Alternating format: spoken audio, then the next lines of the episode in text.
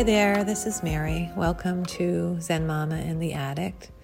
I'm again recording alone. Um, as any of you that have been following me know, I started this podcast with my daughter, Kate. Caitlin, we call her Kate. And we recorded through the first season, pretty much. And then Caitlin relapsed, but I do think probably she was a little bit in relapse off and on through those three or four months that we recorded together. So I've been really trying to understand how to go forward with the podcast. And, um, you know, it's just such a hard journey walking beside addiction. And I know that because I hear it from so many of you. And I know the work of being an addict and going into recovery is incredibly hard too. And I've learned so much from you beautiful souls that are walking in recovery. And it's helped me understand my journey even more. And I'll continue to share those stories of recovery so that we can understand what gets us to the other side because we need hope. We need hope for this really difficult journey. And I guess I've decided to continue on this path, even though it's really hard for me because I'm still in the midst of it here. And right now, I'll just um, be really real with you about what's happening. Um, and it's really around really understanding the depth of manipulation and lies that go on. And I know it's not intentional, um, but it is a disease, and it's a disease that affects all of our hearts and our lives intensely. And I have these four children I'm raising. And now they're getting older, and what's sort of unfolding for me is they're beginning to say to me, you know, I am really carrying this heavy in my heart, this conversation I want to say to my mom, which is, I've had enough. I've had enough of you saying you're going to call me back in 10 minutes and not calling me back. I've had enough of you being you know, picking me up to take me to the mountain to ski and then saying, Oh, I've got to go pick up this person. In fact, one of the kids turned to their mom a few weeks ago and just said, It's enough. I've had enough. That's a 13 year old boy saying, I can't do this with you anymore. You know, it's so hard on everyone's hearts, you know? All those things that we sort of deny ourselves. Um, the truth of. What I'm saying is that when we begin to see the signs of relapse, we hold such intense hope for recovery that we ignore it for a little bit. We compromise our integrity of what we really feel in our hearts and our guts is happening. And of course, if you call it out, if you actually address it straight on with the addict, they're going to deny it.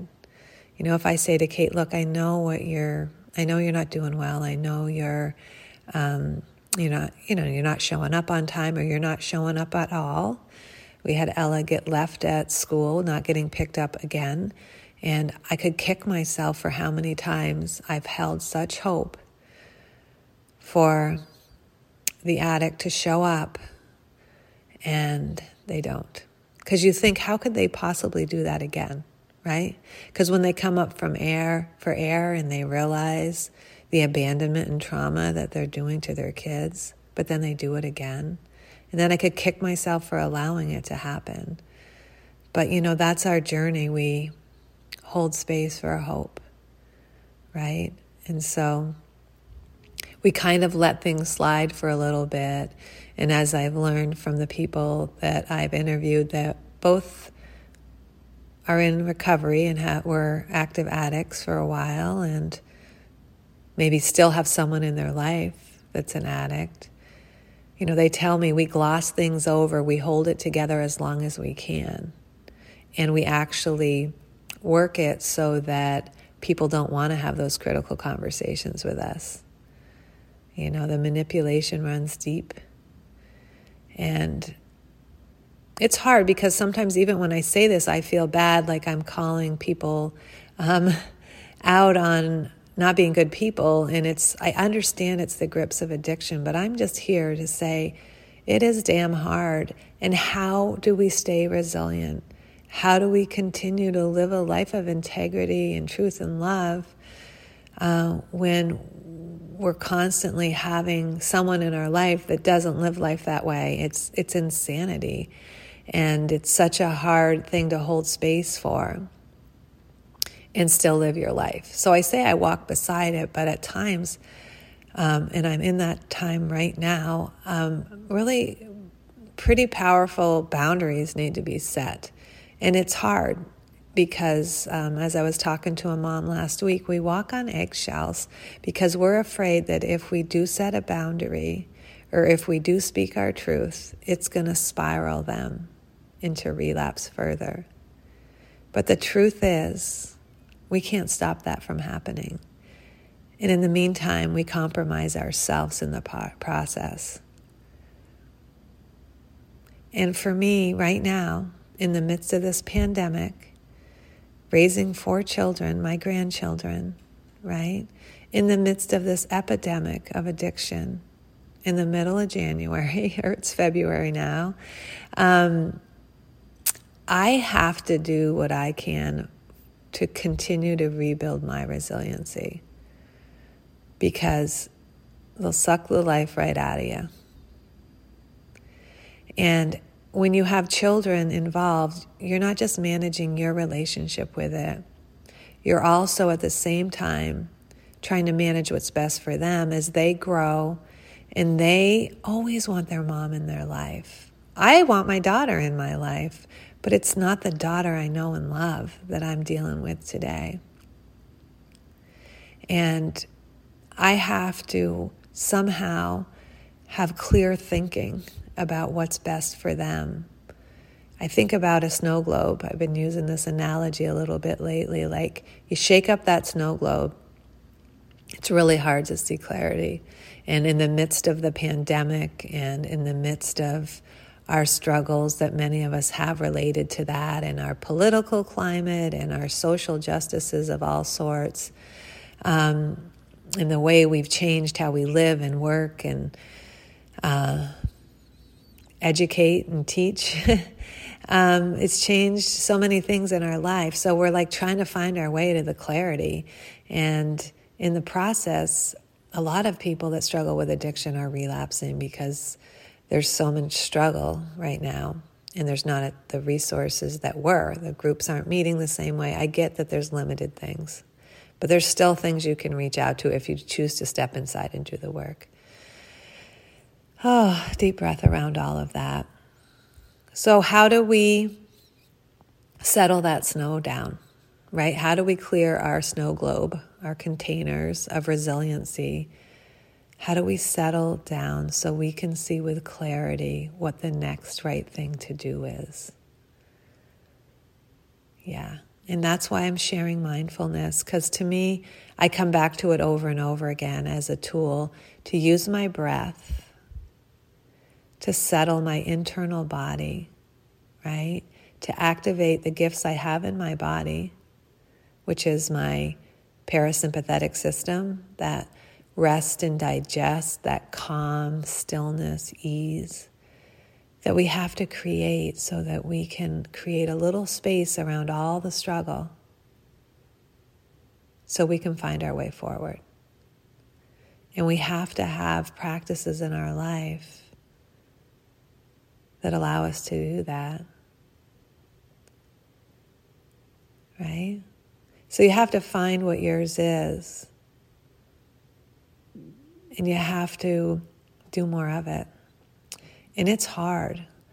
I actually stepped away for a few days. I have the gift of a place to stay in the Northeast Kingdom here in Vermont because all that's gone on recently got it really difficult for me to see clearly my way forward. And my sort of challenge is I tend to overfunction. And when things get hard, I um, I seem to take on more, and I think it's because I'm looking for um, anything I can have control over, right? And so, because I don't just raise my four children, I mean, my four grandchildren, I also, you know, I have adult children, obviously, have struggled with addiction. Um, and my son, who's living at home right now in between his undergraduate and graduate year, which is a gift. Just to, you know, I'm just saying we all have a lot of energy we put in a lot of different directions, in different ways we want to show up. And, um, you know, and I work full time, and I've started this podcast, which is very meaningful to me. And I do some coaching on the side, right?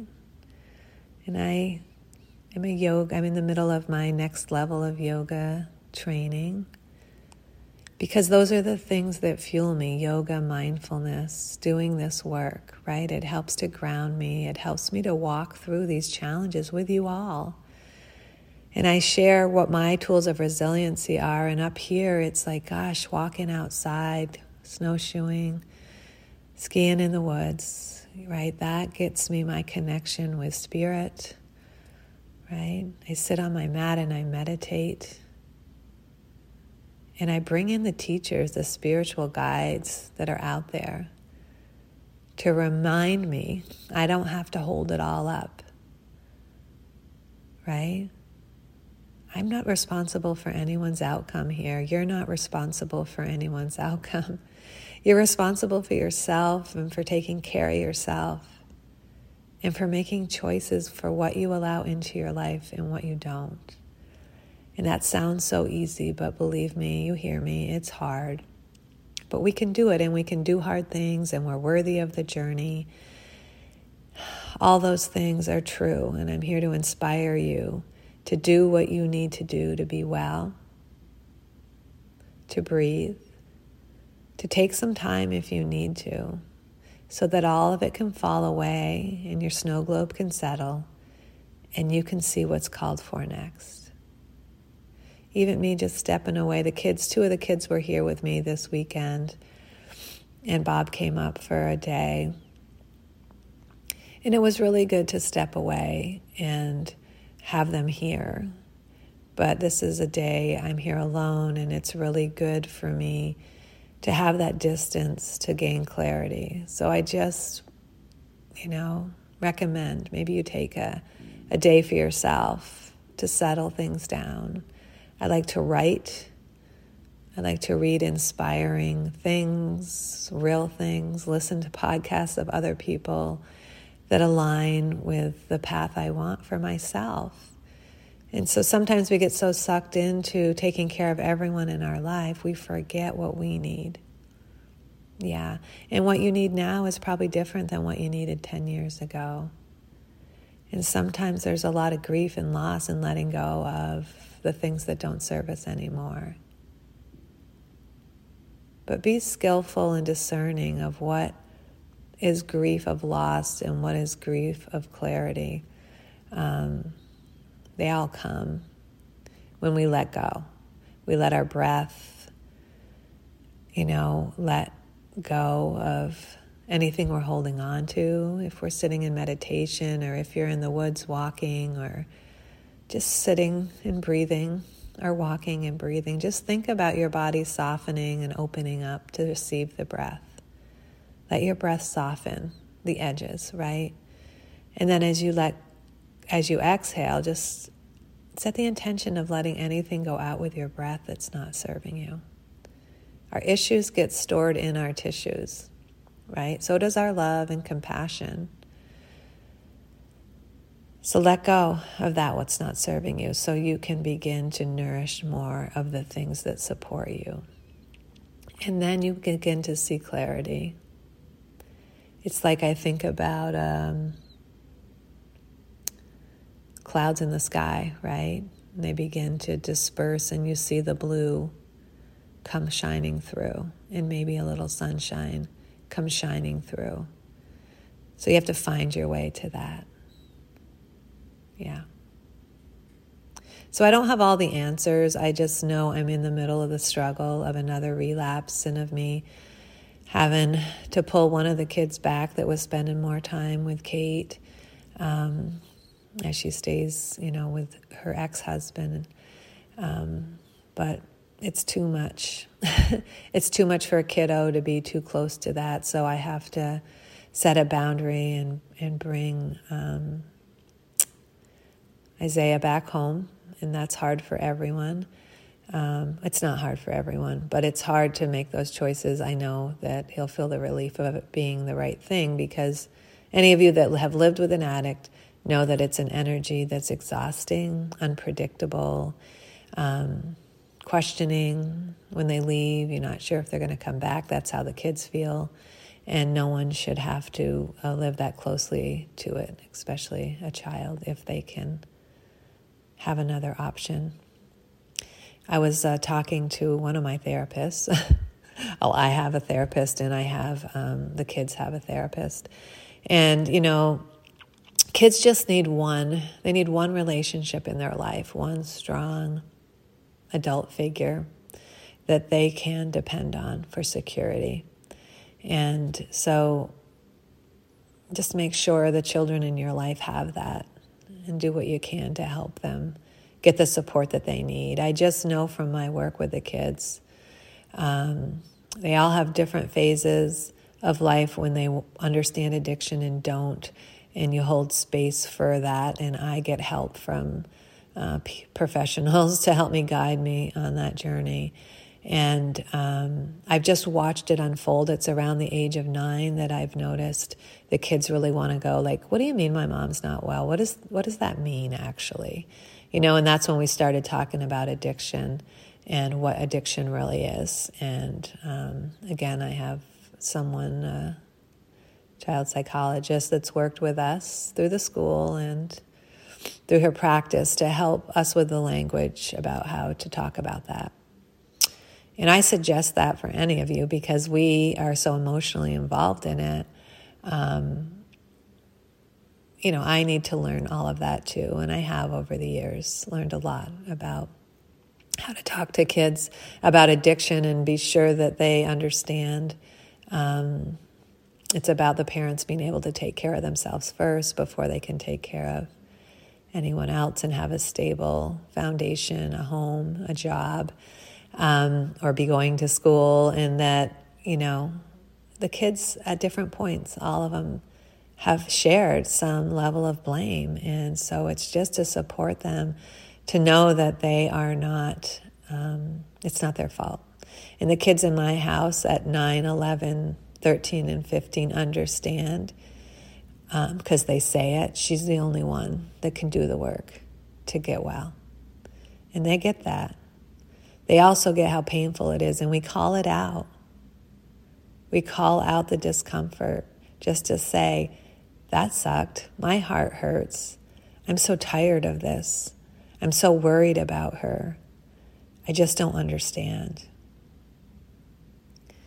And then we allow that to lose a little power over us so that we can breathe. We can step into the things that uh, bring us more joy right? So we kind of crowd out, we, we talk about the discomfort so we don't just bury it. And then we practice gratitude. Well, all, what are all the good things we do have in our life, right? And then we find space to do the things that lift us up. Because despite the struggles of the person in your life struggling with addiction, you don't have to live it every day. It's easy to get stuck in that. But I'm here to encourage you because I've ridden in some really dark trenches with it, where I had to be with it because we were going to courtrooms or we were like I am right now. I'm having to set a boundary. I'm having to try to have reasonable conversations about what's okay and what's not. The bottom line is they never are reasonable. they're never going to get it when they're in the grips of, of active addiction. So you just have to do the right thing. And if you don't have children involved, it's just to do the right thing for yourself. And that is to say, I see you, I love you. I'm here if you need support to get to help. But I'll tell you guys, I've interviewed quite a few people. It has never been a family member that has gotten them into recovery. It might be a family member that they knew believed in them and that was still there to say, I love you. But they need somebody else that's outside of the family to help pull them up, to call them out, that's not as emotionally involved, that understands. They need a sponsor, they need a mentor, they need a community. Now, if you're someone listening to this and you're a family member that's seen your family to the other side solely without outside help, please contact me. I'd love to talk to you. But this is just what I've learned, right? I think sometimes when Kate comes back into her family community, the, the fabric of our family's changed so much.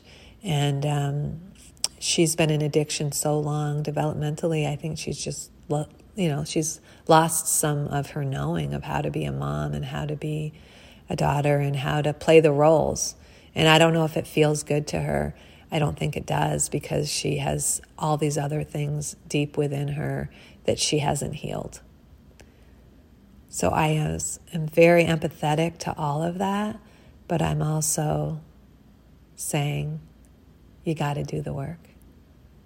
We all have to do the work, right? We can't just put the edges of the puzzle together. We have to get inside. We have to sit with the discomfort just to recognize it's there, to heal it, to cry if we need to cry, to pain drain through writing if that's what we need to do, to talk to a friend or a therapist you got to let it out.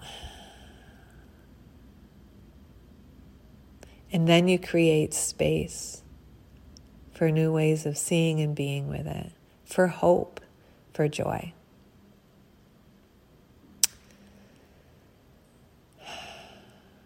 So I'm looking out here, and the sun is um, coming up, and there's pink in the edges of the sky, and I see mountains, and I realize um, the strength that's all around us, right? In Mother Nature. And when um, everything else seems impossible, that's why I go out in the woods, because it reminds me that we need to um, build our strength. Like if I think of a tree, we need to bring, get our roots well established. And that's by the things that feed us and fuel us and support us the people, um, our practices, the things that we feel good about in our life, right? And at the same time, just like a tree has to move with the wind when it blows and when the weather gets intense, um, we have to have some flexibility within that. And so that when the sunshine comes out again and the weather gets still, we're still strong, right? That's our resiliency, our ability to come back from hardships, from challenges over and over again. And believe me, in the midst of this pandemic, we're all being challenged in that way. We're being challenged because we don't know when life is going to go back to normal, quote unquote, whatever that is, our new normal because you know we like certainty. It'd be nice if we could know when that was going to happen when this vaccine if it's going to work or not and when um, the masks might go away but we just don't know. And we're grasping at solutions and that's okay. We're just doing the best we can as humans as scientists as um, souls. Souls living this human experience yeah and sometimes when you can remember that, it lets some of this struggle fall away. Like, I'm just a soul going through this life, right? And this stuff comes and goes like the wind comes and goes. And the best I can do is to breathe and stay resilient and try not to attach to it. This is where some of the Buddhist um, principles that really have served me, uh, Pema Chodron, if you've ever seen any of her stuff, she has a book called The Places That Scare Me. And it's um, it's about how we sit with discomfort instead of pushing it away. We actually let it soften our heart. Open a little light to shine through. Right? Because when we're in those raw moments of real hurt, it's really when the biggest light can shine. So maybe that's the gift of us having to walk through this challenging um, life of someone that's struggling with addiction, or so many people struggling with addiction, or the pandemic, and how it connects us all.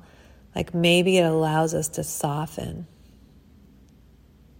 She uses this um, little um, story in her book. She was a young girl. She was walking down the street, kicking a can, mad at the world, feeling unloved and lonely. And there was this old woman standing or sitting in the sunshine, and she saw her and she said, Oh, little girl, don't go letting this world harden your heart. Right? We can let the circumstances of our life have us armor up and protect our heart and harden us and build anger and resentment. Right? Or we can soften. We can let go of all of our attachment to the anger and the hurt or just see it for what it is and let us soften around it. We have that choice. Our breath can help us soften, coming into stillness, acknowledging what's there, feeling the pain, right? I've used that analogy of rain, recognizing acknowledging, investigating, and nurturing. Right? So when we feel this, we recognize I'm angry and I'm hurt and I'm tired of this journey. Right? And I feel that. You acknowledge it belongs. It's okay to feel all those things. It's a natural response to this journey we're on together.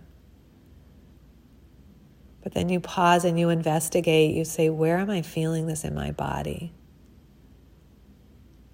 Right? How is it showing up in my life? Who am I reacting to with this anger and resentment and worry and fear?